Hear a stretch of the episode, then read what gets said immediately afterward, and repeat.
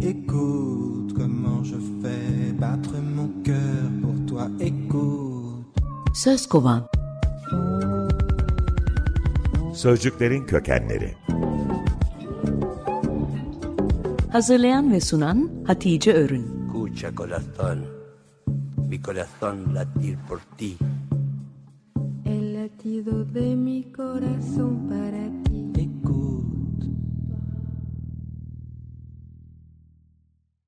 İsim şehir oynuyoruz, sözcükleri kovalıyoruz.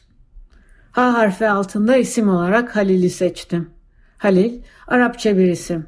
Hı, lam, lam kökünden geliyor ve delip geçmek demek. Altında 5 fiil, 14 sözcük ve sözcük grubu var. Fiillerden ilki ekşitmek, sirke yapmak, turşu yapmak, tuzlamak, içine işlemek, parmakla saçı sakalı taramak, kürdanla diş karıştırmak demek. İkincisi ise arkadaş, dost olmak. Ve Halil ismi bu fiilden türemiş. Can dost. İbrahim peygamberin de lakabı. Halilullah. Allah'ın dostu. Bizim Halil İbrahim bereketi deyiminde kullandığımız. Sözcükleri kovalarken genellikle bu noktada dilimize aldığımız sözcüklerin listesini veririm. Ama bu kökte sirkeden arkadaşa öyle büyük bir zıplama oldu ki diğer üç fiili de ekleyip biraz kökü açmak istedim. Üçüncü fiil. Zarar vermek, yırtmak, bozmak, rahatsız etmek. Dördüncü fiil. içinden geçmek, içine işlemek, yalan söyleyip araya girmek, müdahale etmek.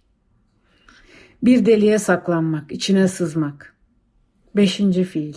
Bozuk olmak, defolu olmak, eksik olmak, sırası bozuk olmak, dengesiz olmak.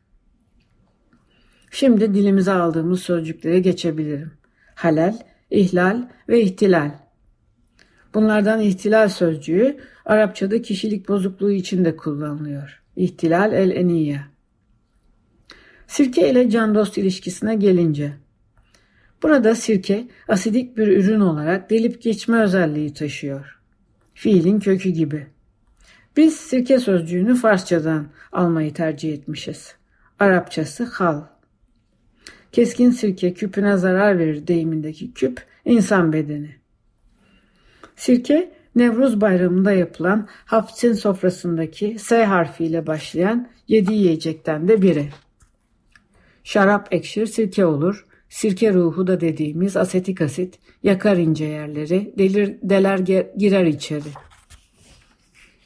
İnsanın arkadaşım dediği, can dostum dediği, onun ince yerlerini koruyan, ona zarar vermek isteyenlere siper olandır. Can siperhane dediğimiz. Halil ismini anlatırken kitapları yüz dile çevrilmiş 20. yüzyılın meşhur şair ve ressamı Halil Cibran'ı da anmak isterim. Onun yaşamının Nietzsche'nin başkaldırısı, Blake'in panteizmi ve Sufi mistisizmin bileşkesi olduğunu söylerler. Çocukluğunda annesi ve kardeşleriyle Amerika Birleşik Devletleri'nin Boston şehrine göç etmiş bu Lübnanlı Hristiyan Arap şairin en meşhur kitabı olan Profeti Elvis Presley de okumuş ve kapağının içine dünyada çok az insan manevi akla sahip diye yazmış.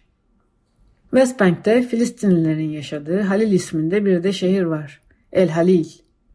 Şehrin İbranice ismi Hebron.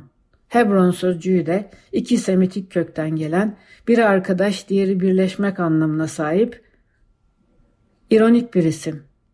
Bu bölünmüş şehir için. Yarın Halil'in izini sürüyoruz. Rumeli Hisarı'na gidiyoruz.